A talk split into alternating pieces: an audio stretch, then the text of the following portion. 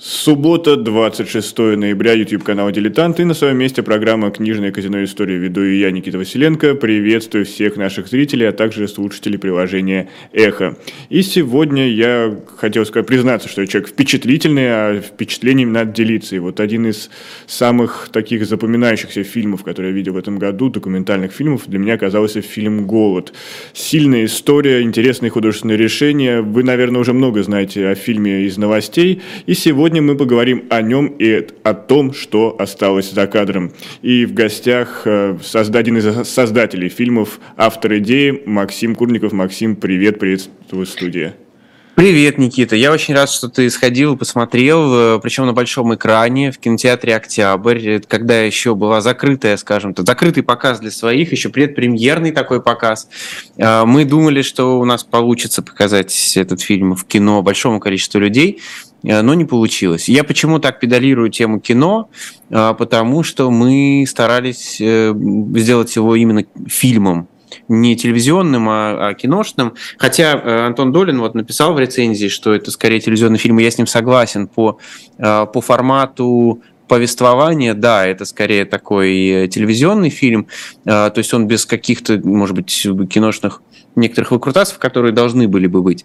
Но зато это действительно широкоэкранный фильм, где каждую травинку, каждую снежинку можно разглядеть. И мы действительно э, старались. И э, у нас была замечательная съемочная группа, э, режиссер Татьяна Сорокина как раз подобрала операторскую команду, а, просто потрясающую. Я благодарен судьбе и Татьяне, что познакомился с этими людьми.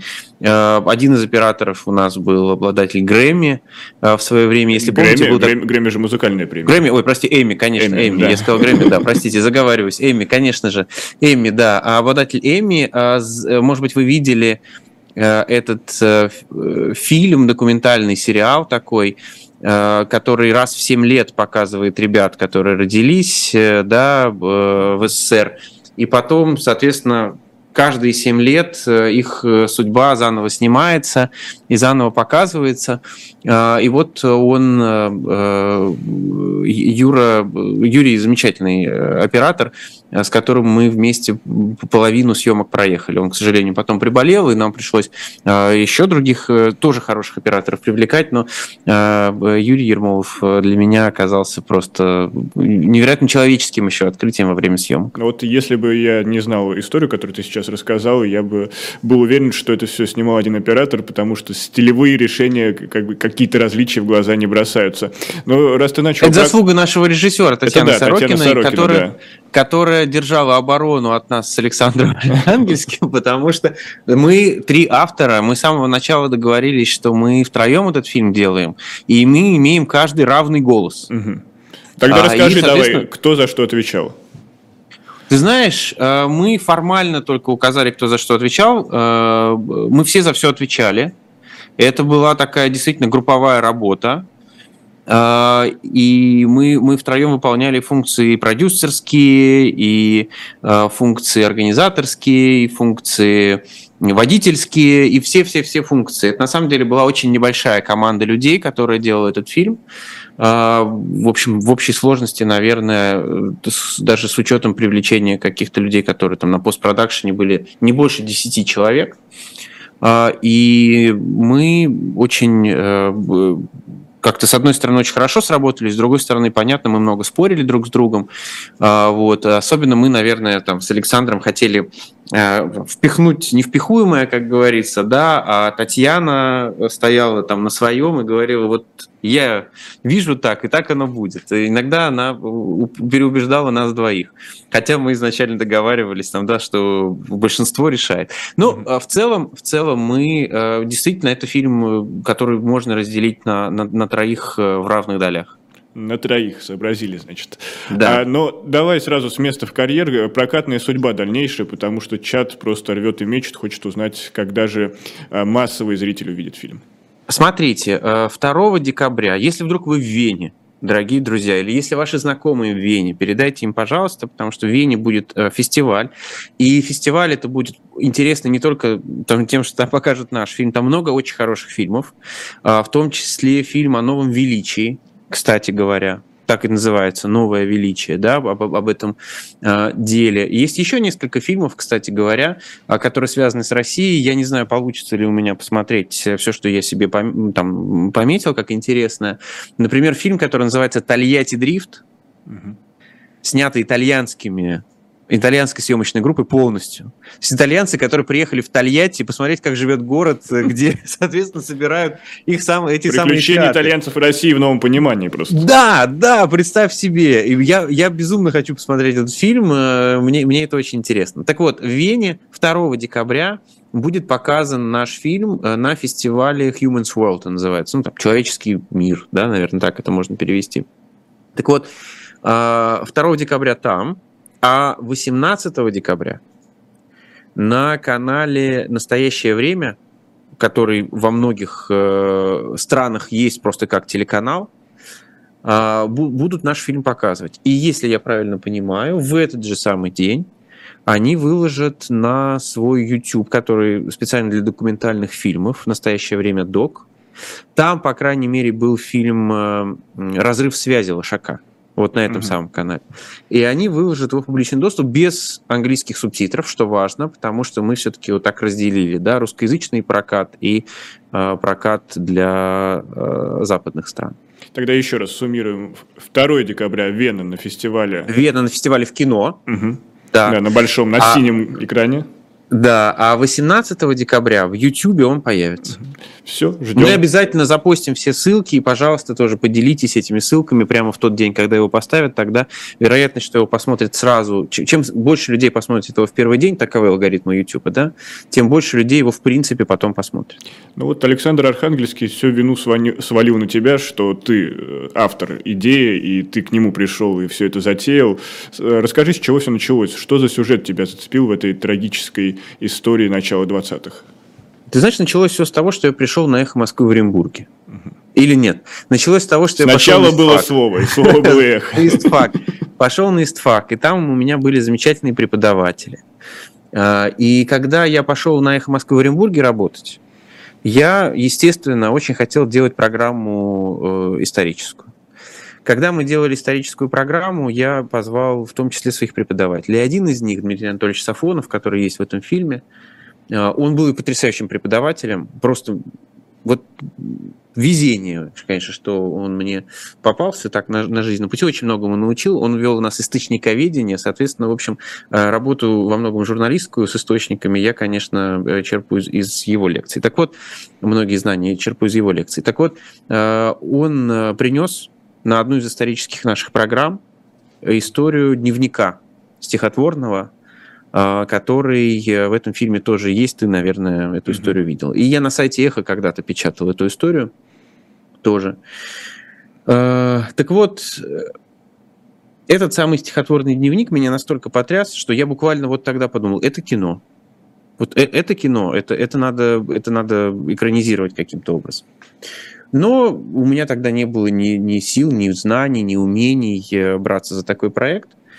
А потом в 2014 году, когда произошел Крым, э, Россия ввела ответные санкции. Помните, против России ввели санкции, а потом Россия ввела ответные санкции, и я попал на первое в России уничтожение продуктов. И я, когда своими глазами увидел, как этот литовский сыр давит тракторист, я прям помню, как я залез к нему на трактор – а, и спрашиваю его, как вообще впечатление? А он поворачивается на меня, у него в глазах слезы, его трясет, он говорит, я вообще просто не представляю, как такое, люди делали этот сыр, мы его давим, я не понимаю вообще. Ну, то есть он, он реально не понимал, что, что, как, как он это делает, но тем не менее давил его, да, потому что был приказ и так далее. И вот он давил этот самый сыр, и вдруг в этот момент я понимаю, это происходит на тех самых территориях, где Э, люди сто лет назад голодали, потому что я уже, как бы, да, эту историю знал. И я в итоге пошел в архивы э, и нашел этот самый дневник и начал искать другие документы. И я понял масштаб событий, потому что когда ты видишь только цифры, там умерли 5 миллионов человек, ну умерли, ну гражданская война, ну то есть как-то ты не пропускаешь эту цифру через себя. А когда ты начинаешь погружаться в эту историю, ты понимаешь, что это был масштаб событий мировой абсолютно. То есть это событие мирового значения, и весь мир об этом говорил. Но сейчас об этом никто не помнит. Как так получилось, что никто не помнит? В общем, я э, решил написать несколько статей на эту тему. Одна из них до сих пор, кстати говоря, доступна, наверное, хотя, не знаю, в России заблокирован, только через VPN-сайт э, «Радио Свобода». Материал назывался, как сейчас помню, я очень ругался с редактором. А я хотел как назвать по-другому, а он говорит, нет, надо назвать именно так. Просили у властей разрешение есть трупы. Вот так называется mm-hmm. этот материал. И вот я этот материал тогда готовил, смотрел документы, и вдруг когда я перелистывал документы, а когда листаешь быстро, э, почему листаешь быстро? Хочется найти печатные документы, потому что разбирать почерк очень тяжело. Ищешь печатные документы, и вдруг я вижу, что хоть и рукописный документ, но написан потрясающе четко. Угу. Я начинаю читать этот документ и понимаю, что моя жизнь, что называется, не будет прежней. Это называется протокол расследования человечьего мяса. И там очень подробно жители села дают показания, сами на себя, друг на друга и так далее, о том, как они дошли до людоедства. Как это все, э, в общем, происходило. Я просто обращу внимание, Никит, ты фильм видел, э, этого куска у нас э, не так много. То есть мы использовали одну, я не знаю, тысячную того, что можно было бы использовать на эту тему. Более того, я вам скажу, что фотографии, многие говорят, жуткие, у вас жуткие кадры. Поверьте, мы, мы использовали очень не все из того, что мы видели и что мы нашли. Мы постарались смягчить э, эту историю. И вот тогда э, я, я честно могу сказать, что я начал терять сознание буквально от прочитанного. Э, и я тогда поклялся себе, что я сделаю все, чтобы как можно больше людей узнали э, об этом голоде, чтобы узнали, как много нам помогали все люди и в России, и из-за рубежа, которые боролись с этим голодом. А, и, в общем, с тех пор, что называется, с этой клятвой жил, ровно до того момента, а, когда я понял, что благодаря решению Минкульта все СМИ написали об этом фильме, а самое главное, об этом голоде, и я просто вижу, что всем приходится объяснять. А это голод, и там ставить ссылки на какие-то статьи, на Википедию, в конце концов. И я понимаю, что, ну, по крайней мере, благодаря хотя бы скандалу вокруг фильма, да, действительно многие люди заинтересуются темой. А, попытаются осознать, что тогда с нами произошло. Максим, вот когда я написал в своем телеграм-канале о фильме, туда после твоего репоста пришло очень много людей, которые, э, скажем, дипломатично критически относились к тому, что было рассказано в фильме. Они говорили, что это все постановка, те документы липовые, там их, не знаю, демократы или при Хрущеве при еще каком-то переделали. Э, фото смонтировано. Американская помощь никогда ничего не была. Если и была, то американцы сами развязали голод, чтобы потом как-то на этом заработать. Вот есть смысл переубеждать таких людей? Или надо уже все двигаться дальше и просто продолжать делать что-то разумное, вечное? Знаешь, Никита, у меня однажды была был такой опыт. Дело в том, что мы вот сейчас с тобой на YouTube, и, наверное, среди наших, у нас среди нашей аудитории есть какое-то количество незрячих людей. И э, среди тех, кто слушает приложение сейчас, наверное, есть какое-то количество незрячих людей. Я знаю, какую большую роль радио играет в их жизни, и «Эхо Москвы», в частности, играло в их жизни. Почему я еще это знаю? Потому что, э, когда я только-только начал работать на «Эхе Москвы» в Оренбурге, начали звонить слушатели. Мы, сам понимаешь, были гораздо доступнее для своей аудитории, uh-huh. чем в Москве, просто потому что звонков меньше, и ты действительно можешь прямо вот с каждым слушателем, который позвонил, поговорить немножко. И в том числе среди них был наш э, слушатель, незрячий человек, с рождения незрячий, э, но очень интеллектуально подкованный, чувствуется, что он очень много э, читал. И он убежденный сталинист. И вот он убежденный сталинист, он звонил, говорит, вот опять я слышал, у вас там ругали Сталина, ну как же так можно, а, и так далее, и так далее. И вот он рассказывал, почему нельзя ругать Сталина и почему Сталин был хороший. А я, как ты знаешь, опять же учился на ИСАКе, очень много документов, каких лично в руках держал, какие-то видел, э, видел, видел до меня 2-3 человека всего. Да? И я ему начинаю приводить какие-то документы и говорю, ну смотрите, а вот, вот так было, вот так было. И он говорит, все документы эти поддельные, это я вам точно заявляю, это я проверял, а, и так далее, и так далее. И в этот момент я понимаю, что я не могу апеллировать к каким-то вещам в разговоре с ним. А, ну, потому что я не могу ему сказать, там бумага старая, она пожелтела. Ну, то есть это все бесполезно объяснять. Ну, это невозможно объяснить, я не смогу найти таких слов, чтобы объяснить. И я вдруг понял, что, в принципе, любой сталинист, с которым я спорю, а, мы, мы примерно оказываемся на вот таком уровне непонимания. Я не могу ему объяснить, что там бумага такая. Он не поверит в любом случае. Вот в любом случае не поверит. Потому что у него есть представление, как это должно быть, да? А, и все, ну как бы вот, вот и ответ на твой вопрос. Понял. А другая, другая история со стороны поддержки. Зайдем. Фильм снят на краундфандинг, то есть деньги были собраны на платформе Планета.ру, насколько я помню. И здесь, насколько это была важная история, что ни государство, ни какие-то крупные капиталы, а именно на народные средства был создан фильм. Ты знаешь, э, как раз вот Антон Долин в своей рецензии на «Медузе» написал, что э, наш фильм э, – это такая черта под этой дискуссией и под этой схемой, которая была раньше в путинской России. Типа, на государственные деньги мы вам не позволим всякую ерунду снимать. Но вот на свои деньги, там, ищите деньги сами и делайте, что хотите. Вот теперь этот миф закончился. Да? Вот мы собрали деньги сами. Мы не просили у государства ни копейки. И в то же самое время мы не просили ни копейки и не брали ни копейки ни у одного иностранного фонда. Не потому, что мы боялись, что нас там объявят иностранными агентами или что-нибудь в этом духе, а потому, что это была принципиальная позиция. Мы, в том числе, одна из задач фильма, не главная, но одна из задач фильма, сказать спасибо тем иностранным э, как сказать, иностранным благотворителям, да, которые нам помогали. И говорит, дайте нам, пожалуйста, денег, чтобы мы рассказали, как сто лет назад вы нам помогали, это, в общем, звучит немножко как-то странно. И мы очень оказались рады тому, что мы пошли на этот шаг, потому что кроме того, что когда мы объявили краудфандинг, кроме того, что мы, в принципе, действительно собрали деньги, достаточные для того, чтобы снимать фильм, мы еще, к тому же, через эти пожертвования получили очень много историй семейных, которые очень повлияли на то, каким мы сделали фильм. Мы учли очень многое, мы географически немножко там Э, уточнения сделали по своему повествованию. Но самое главное, если ты помнишь, там есть исто- э, история с художником Сержем mm-hmm. Ивановым. Мы да, не будем да. ее сейчас рассказывать. Мы эту историю узнали, Никит, благодаря краудфандингу. Представляешь, люди увидели, что вот это есть, и э, человек говорит, ой, а вы знаете, у меня вот еще такая история написала нам. И мы в итоге связались, распутали и так далее. Кстати говоря, через Сашу Плющева. Вот они просто как бы поняли, что так будет еще надежнее, да. Вот, они оказались какие-то там знакомые mm-hmm. давние. Вот, и, и все. И, вот, и в итоге у нас вот эта история, которая одна из главных в фильме. Она благодаря тому, что мы объявили о краудфандинге, о сборе средств.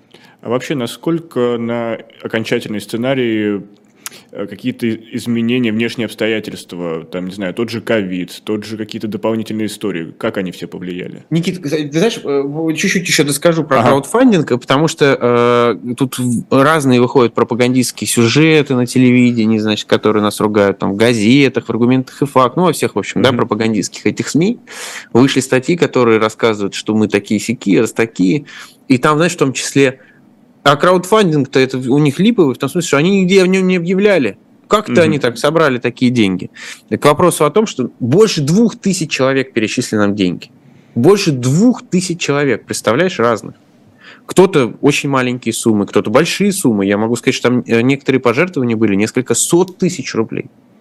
Просто потрясающе. Просто потрясающе. Я не буду говорить, кто это. Мы потом даже, знаешь, как говорится, угу. посмотрели. Мы не знаем этого человека. Мы просто не знаем этого человека. Вот он, он перечислил нам там э, несколько сот тысяч рублей на то, чтобы мы снимали этот фильм. Так вот, возвращаясь э, к ковиду, да, действительно, ковид очень сильно повлиял.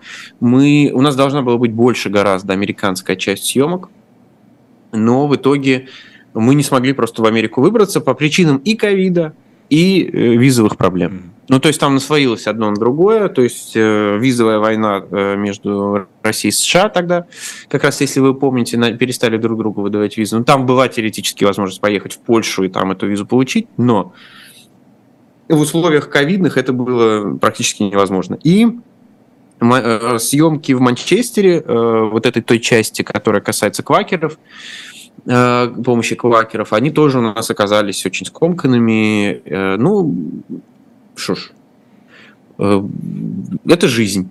Это не самое страшное, что могло произойти. А здесь, Но да. важная вещь, вот как мы задумали этот фильм, каким мы его написали сценарий, война началась, когда мы были уже в стадии монтажа итогового. А, и у нас была мысль менять или не менять. Мы ничего не поменяли. Ну, то есть мы поменяли в итоге, когда мы увидели итоговую версию, понятно, мы вдруг увидели, ага, вот тут кадр надо там поменять, вот тут как-то какая-то несостыковка логическая, ну, как будто бы что-то там надо чуть-чуть подправить. Но вот именно по смыслу мы не меняли ничего. Вот совершенно ничего. И наоборот получилось, что контекст сегодняшний – это война, эти заявления российских властей, этот потенциальный голод, который угрожает теперь миру, да, это все напыление, которое появилось само. Мы ничего не меняли, а вдруг фильм заиграл другими красками, другими смыслами. То есть не стоит прогибаться под изменчивый мир, пусть лучше mm. он прогнется под нас.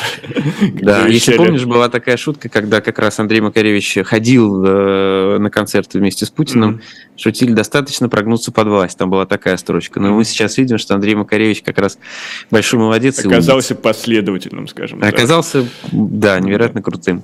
Ну вот э, касается, что касается ваших экспедиций, у вас сколько, получается, было географических, не знаю, локаций? Какие страны, какие города, области? Мы снимали, конечно, в первую очередь в России, и в России мы проехали э, только за первую экспедицию, по-моему, 5 или 6 регионов. Ну, давай считать, это Челябинская mm-hmm. область, причем очень там, да, тоже разнообразных. Э, вариантах. Э, она тоже Челябинская область очень большая. Э, Башкортостан огромный. Мы тоже снимали не только в Уфе, мы снимали в деревнях. Мы были в Оренбургской области, моей любимой родной, понятное дело, тоже в нескольких городах. Мы снимали в Самарской области, и, кстати, очень важные там были съемки тоже. А, в Саратовской области могу сказать, что, ну, не буду называть, опять же, никаких имен, но большая часть саратовского материала у нас а, никуда не вошла. А, хотя на самом деле, вот я сейчас вспоминаю, именно берег вот этот вот, знаешь, и лед, который как образ да, в фильме часто бывает, это как раз, э, по-моему, Саратовская область. Да, это Саратовская область. Но вот э, все, что мы записали с экспертами в Саратовской области, ничего не вошло угу. потому что эксперты потом сказали, что они не могут угу. дать своего согласия, с ними поговорили. Вот. И это было не только в Саратове такое противодействие, но вот я просто вспомнил, вспомнил что саратовская часть практически вся не вошла. Ну вот давай о палках в колесах поговорим да, чуть ну, подробнее. Ты просто после спросил еще какие перерыва, какие... да, тут мне намекают, что нужно сделать небольшой Хорошо. перерыв, да, и вот сразу после него и о палках э, в колесах, и о локации. И еще о других местах. Да, съемок, да, да, да, да, поговорим. Это программа «Книжная казино история». В гостях один из авторов и создателей фильма «Голод», документального фильма о голоде в Поволжье, не, только в Поволжье, в других регионах начала 20-х годов 20 века. А скоро вернемся, буквально минутка, оставайтесь с нами. Продолжается программа «Книжный казино история». У микрофона Никита Василенко. Мы вещаем на YouTube-канале «Дилетант», который вы можете поддержать лайком, подпиской, переходом в магазин «Дилетант» или каким-нибудь донатом. И у нас сегодня в гостях э, Максим Курников, один из создателей фильма «Голод». И мы остановились на том, что путешествуем, воспроизводим в памяти путешествия экспедиции, съемочные экспедиции по разным локациям и о том, какие палки в колеса вставлялись на местах. Максим, продолжи, да, пожалуйста. Ну, вот я уже сказал, сказал, что мы э, проехали до Саратовской области в первой экспедиции, потом у нас э, был Петербург, у нас была Москва, э, у нас был Татарстан, тоже несколько городов в Татарстане мы снимали. Мы снимали в Париже, мы снимали в Манчестере. Угу. Вот это наши основные, основные локации. Ну, там не сам Манчестер, ну, даже. Ну, тут что, сразу хотя, хотя сам Манчестер, зрителей, там еще городок Дизли. При, причем здесь Париж и Манчестер спросят? А потому что я не хочу спойлерить, в конце концов. Особенно Париж, там mm-hmm. очень, да, неожиданный такой поворот. Но mm-hmm. Никита вот смотрел, Никита может подтвердить. Очень даже причем. Mm-hmm. Когда посмотрите, тогда увидите. Ну, понятно, что... Это... А, ну, естественно, мы еще снимали в Сиэтле, да. Mm-hmm. Но, э, к сожалению, мы э, это, это делали прям вот так вот удаленно. То есть мы ставили несколько средств связи для того, чтобы там организовать эту съемку, да, мы еще снимали в Сиэтле, то есть еще Соединенные Штаты место съемки.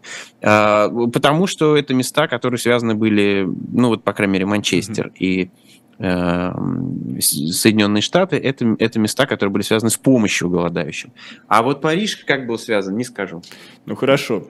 А тогда в России же, потому что наверняка не обошлось без приключений. Не было ли каких-то там, не знаю, преследований, особого внимания к вашей съемочной Слушай, группе? Ну потому было, что имена-то у вас да. громкие. Вас, я уверен, там стоит прибыть в аэропорт, уже должны, ну, не, если не с хлебом, солью, то с каким-нибудь эшником встречать. Ты понимаешь, в чем дело? Мы э, сначала как-то все пошло более-менее нормально. А, хотя уже тогда появились у нас доносы, мы знаем, что нас писали доносы и публично, и не публично.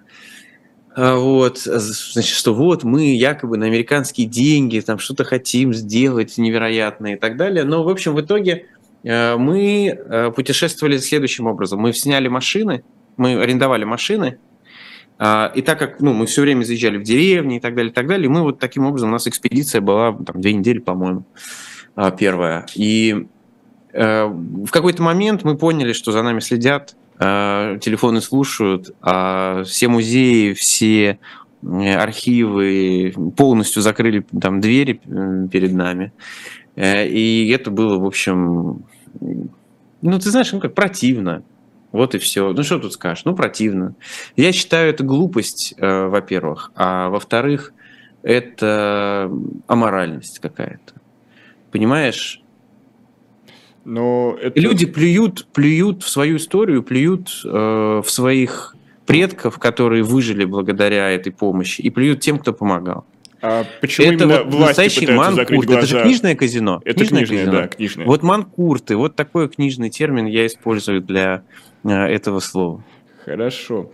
Тут э, у нас зрительница Ирина Л. Вот я потерял ее сообщение, но она написала о том, что ходила на фильм «Музей ГУЛАГа» э, и благодарит, а вот я нашел даже сообщение, э, пишет, что фильм потрясающий, огромное вам спасибо, отправила в Минкульт письмо, что они враги собственной страны, которые замалчивают историю своей страны.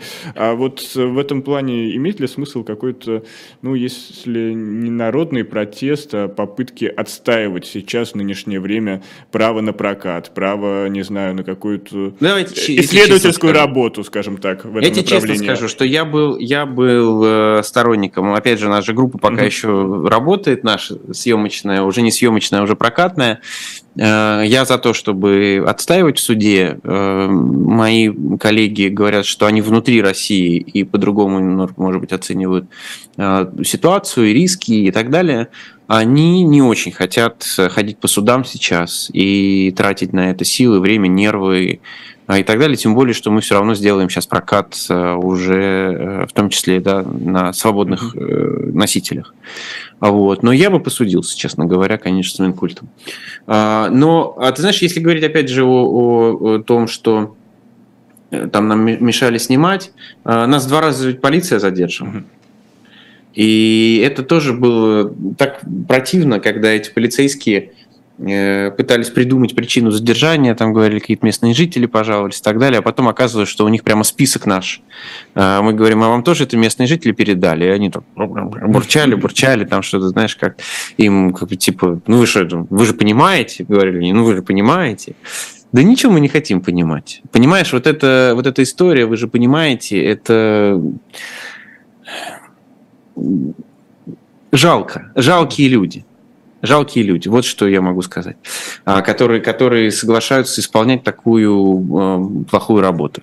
И я думаю, конечно, что я согласен абсолютно с нашей зрительницей Ириной, да, угу. которая как раз говорит, что это люди, которые плюют на собственную историю, которые, которые сами хотят, сами хотят только плохого в нашей стране. Ну, то есть хорош, хорош, хорошее дело не будешь делать, э, скрывая что-то, нечестно что-то и так далее. Но они хотят значит, это значит, плохо, то, что плохое, они делают, потому что они дело. сами боятся или, или что? Почему? В чем мотивация? Ты не пытался на эту тему как-то рефлексировать? Кто именно? Полицейские такие? Полицейские, круп, крупные начальники. Ну, а почему люди вот сейчас э, идут э, воевать, понимаешь? Вот не хотят и говорят, ну, а что я прятаться буду? Это вот это, это в общем природа примерно одинаковая. Определенная инерция просто. Это как, ну как, ну вот сказала начальство, надо делать. им видней. Вот. Но ты знаешь, я, прости, пожалуйста, что я не знаю, что ты еще хочешь спросить. Я, я хочу сказать, мы проговорили про сценарий, что там пришлось менять. Как много всего не влезло. Вы не представляете просто, какие истории не поместились в фильм. Как я из-за этого страдаю жутко. И как я, честно тебе признаюсь, у меня был план такой. Когда я понял, что будем снимать фильм, э, где-то в году 2015-16, наверное, это понял, приближалось примерно уже 10 лет, как я работал на их. А я, ты знаешь, э, люблю практиковать то, что я исповедую. Я считал, что я 10 лет отработаю шеф-редактором «Эхо» в Оренбурге и уйду потому что нельзя чем-то руководить больше, чем 10 лет. И вот я, соответственно, думал, чем я буду заниматься. Я думал, я буду снимать этот фильм, а потом буду с этим фильмом ездить и, и рассказывать об этом голоде. Потому что я уверен, что там много еще не поместится, понятно, фильм это только повод к разговору. И я думал, что вот придумаю какую-то такую, знаешь, а, историю, буду ездить из города в город, показывать этот фильм и рассказывать об этом. Вот чем я думал заниматься примерно около года. Вот. Но в итоге я переехал в Москву э, и э, работал на их в Москве, э, но думал, что все равно так или иначе мы сможем, если не я, то, по крайней мере, мои коллеги, смогут э, вот так вот показывать фильмы, рассказывать о том, что произошло. И ты знаешь, действительно, первые показы ровно такими и были. После каждого показа было обсуждение, люди рассказывали истории своих семей, э, соответственно, авторы фильма отвечали на вопросы. Я, в том числе в Берлине успел показать, ответил на вопросы. И как раз там мы рассказываем то, что не поместилось в фильм. А там потрясающие истории. Вот, например, ты помнишь, там упоминается полковник Белл, угу. и те, кто будут его смотреть. Ну, просто представьте себе, что он управлял в этот момент территорией э, от Сибири до Волги. Он, по сути, распределял э, продовольствие там. И почему я говорю управлял этой территорией? Потому что его советские власти, обратите внимание, советские власти выбрали вечным то есть действующим mm-hmm. и сейчас, председателем исполкома Уфы. То есть мэром Уфы, по большому счету, да, там главой администрации Уфы, мэром Уфы и так далее. И он до сих пор, он вечный. Такие вещи нельзя отменить. Он тогда был выбран вечным председателем ну, исполкома. Ну, вечный это скорее больше, больше сакральный смысл. Именно. Ты понимаешь, но он до сих пор им является навечно избран председателем исполкома, почетным председателем исполкома Уфы. И он, представь себе, действительно управлял этой огромной территорией, огромной ну, просто, знаешь, империей, если хочешь, да, а, потому что это сразу э, несколько областей, а, это внутри еще и Башкирская республика тогда молодая, да, Малая Башкирия так называемая. А, и вот он это все распределял. А, человек просто потрясающий. О нем в фильме обязательно будет, и там есть эпизод, как ему там Мишку подарили, да, а, и он с этим Мишкой ездил по Уфе э, на автомобиле. Но самое главное, заканчивается миссия. Он заканчивает свою работу там. Возвращается в Америку, там почетная встреча. И он выходит на пенсию, он военный отставной. И там никому, в общем-то, особенно не интересно, чем он занимался. В Европе сначала, там, на Первой мировой войне, да, а потом э, в России. И он становится камевоежором. И он человек, который реально просто был Богом, знаешь, из книги э, «Трудно быть Богом». Угу. Вот э, не в смысле Богом в классическом смысле, а вот именно если мы «Трудно быть Богом» вспомним сюжет, да, когда человек угу. попадает в какое-то невероятное пространство, где совершенно другие... Где он получает божественный статус законы, в какой-то степени. Да, где он какой-то статус получает просто за счет того, что он пришлый человек, и вдруг он приезжает обратно и работает комивоежором. Он дожил, кстати говоря, э, до Второй мировой войны, и успел осудить советское вторжение в Финляндию. Успел осудить, да. А еще там, знаешь, история была замечательная переводчицы, которая была из немецкого села в Башкортостане. Она была, э, она не знала английский язык, но знала немецкий. А часть э, этих американцев и англичан, которые работали, они прошли Первую мировую войну, успели выучить там немножко немецкий. А так как им переводчиков не хватало, сотрудников не хватало из местных, они ее взяли, и она довольно быстро выучила английский язык. Она там вышла замуж. А, там такая, знаешь, странная свадьба, возможно, фиктивная, mm-hmm. для того, чтобы уехать, потому что э, уже тогда начали э, чекисты очень плотно заниматься всеми э, э, русскими, которые сотрудничали с американцами.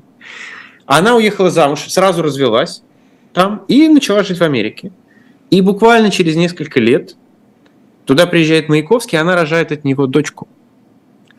И ее дочка, уже будучи 80-летней, по-моему, женщиной, приехала в Уфу для того, чтобы увидеть, откуда ее мама, где она познакомилась э, с этим человеком, который ее вывез да, э, из Уфы, и, соответственно, э, она попала в Америку. И таких историй очень много, очень много интересных переплетений, которые, к сожалению, фильм не попали, не поместились. Ну вот ты говоришь, они в фильм не попали, а значит ли это, что нам когда-нибудь, возможно, придется ждать расширенную версию, может быть, многосерийную версию?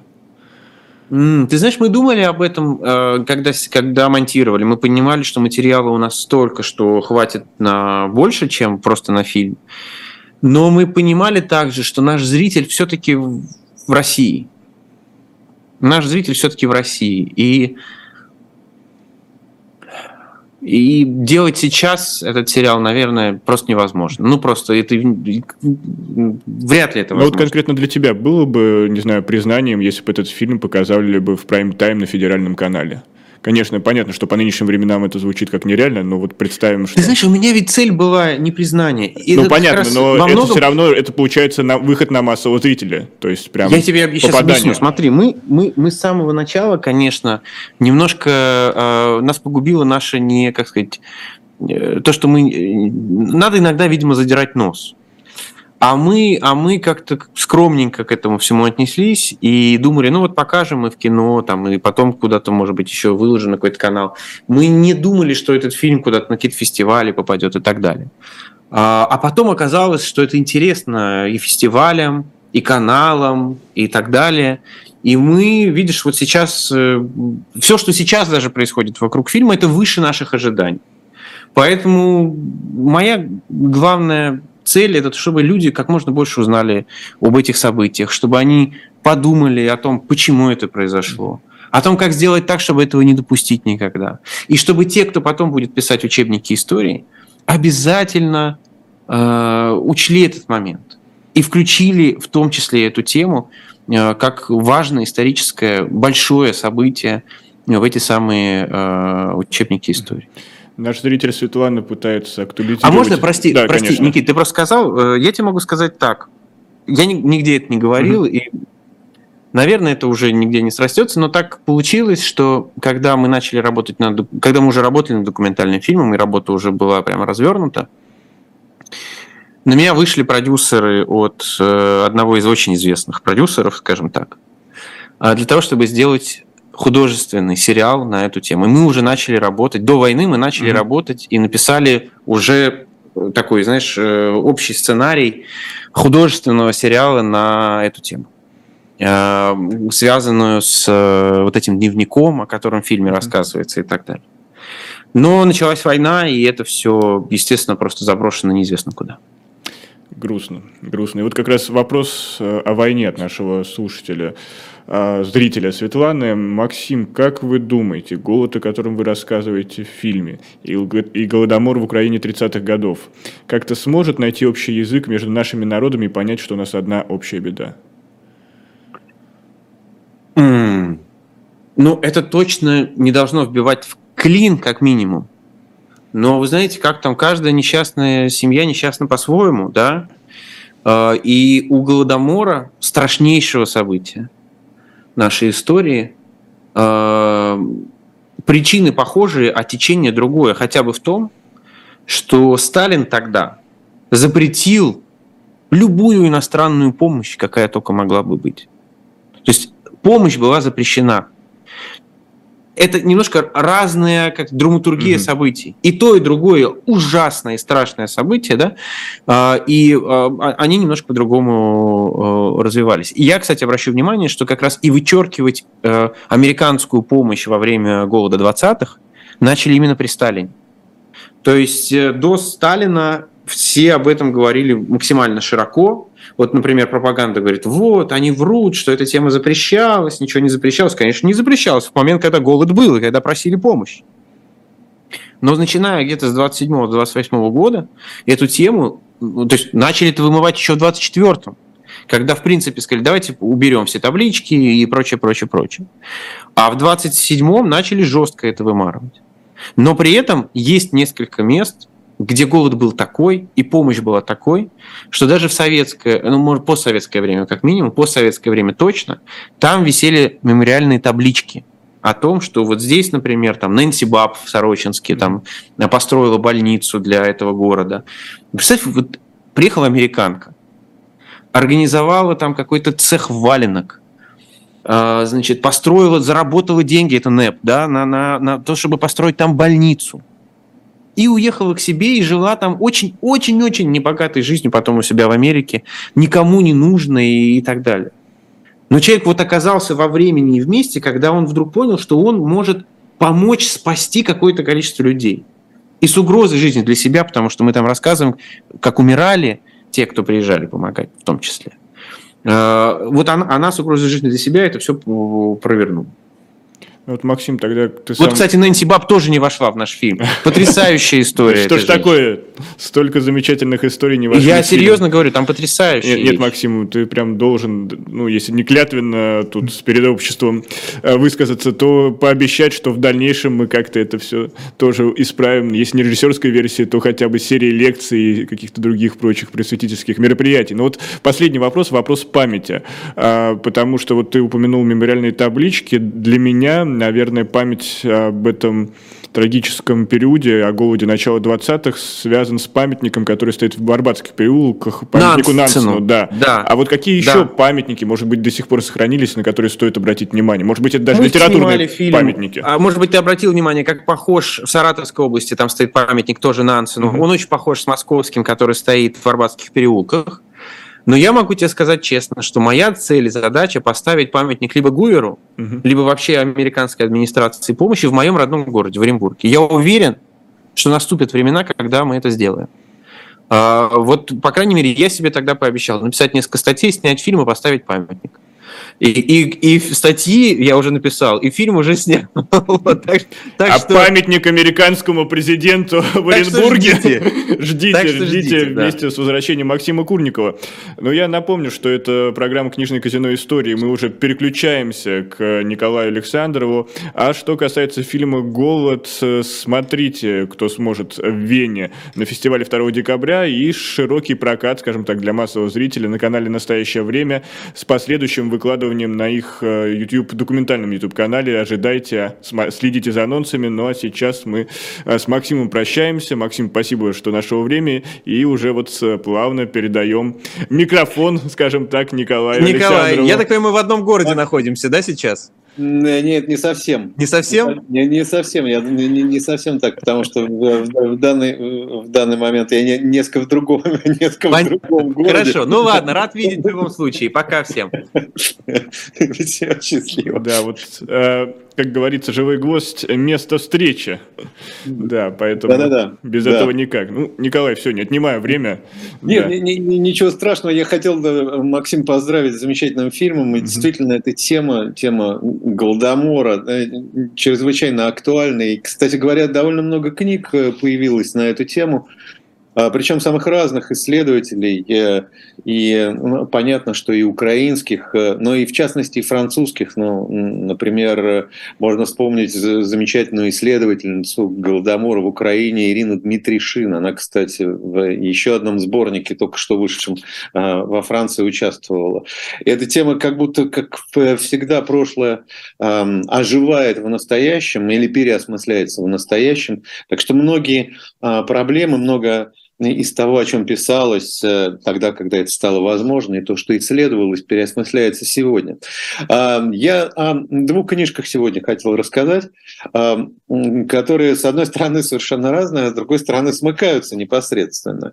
Первая книжка вышла в издательстве «Нуво Англь», а, издательство, которое находится сейчас в Москве. И, собственно, эта книга а, вышла к ярмарке «Нон-фикшн».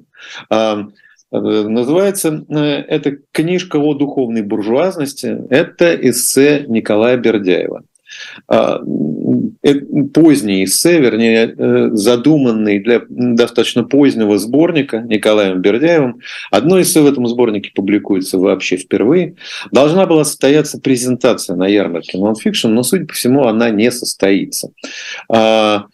И на самом деле это жалко, конечно, ну, просто потому, что вообще, как правило, даже какой-то текст важного мыслителя, философа или писателя, обнаруженный и впервые опубликованный, заслуживает внимания. А мне кажется, что этот сборник заслуживает внимания по многим причинам. А, если угодно, это такой краткий конспект философии Бердяева. А, девять эссе, которые дают представление вообще о его мировоззрении, о его системе взглядов. Предисловие к сборнику написал э, Алексей Козырев, э, исследователь э, философии, русской философии начала XX века и, в общем, достаточно известный человек. А, но, повторяю, для тех, кто знаком с взглядами, системой взглядов Николая Бердяева, этот сборник будет, ну, если не повторением, то а, скорее размышлением над тем, над тем, каким образом развивалась сама система взглядов Бердяева а, и э, у него вообще достаточно тезисное письмо. Если кто-нибудь э, читал Николая Бердяева, а в то время, когда он был еще запрещенным, он пытался его конспектировать, наверное, обратил внимание, насколько это сложно.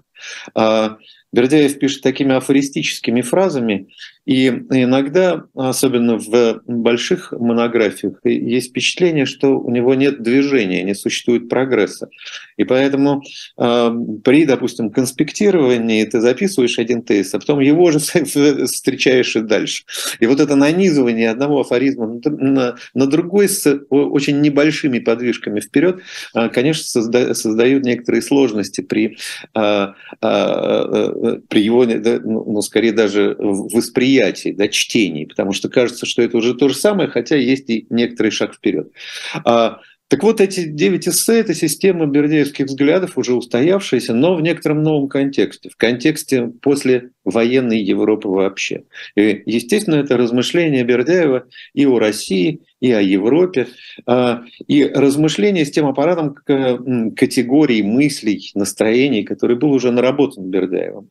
Бердяев действительно был а, философом свободы в первую очередь. Он, его так и, наз, э, так и называли. Некоторые, как, например, Алексей Федорович Лосев э, с некоторой иронией отзывался о взглядах Бердяева, когда его спрашивали в одном из интервью, Виктор Ерофеев в одном из интервью спрашивал Лосева, что он думает о Бердяеве. Лосев с таким даже некоторым пренебрежением сказал, ну что Бердяев? Бердяев – это только свобода. Но вот категория свободы оказывается достаточно достаточно важный. И э, для Бердяева э, э, важно, собственно, понять, в каких аспектах эта свобода развивается. В личном, социальном. Что, собственно, свободная личность должна преодолевать. И не случайно сборник называется «О новой буржуазности», да, потому что это еще о духовной буржуазности, а потому что это еще попытка преодоления такого кризиса, который наметился еще а, в а, конце 19-го, начале 20 века. Критика буржуазности и буржуазии – это, собственно, ну, одно из общих мест на протяжении 19 века и в начале 20 века, да, не знаю, вплоть до фильмов «Новой войны» во Франции, а что, собственно, такое буржуазный, кто такой буржуа.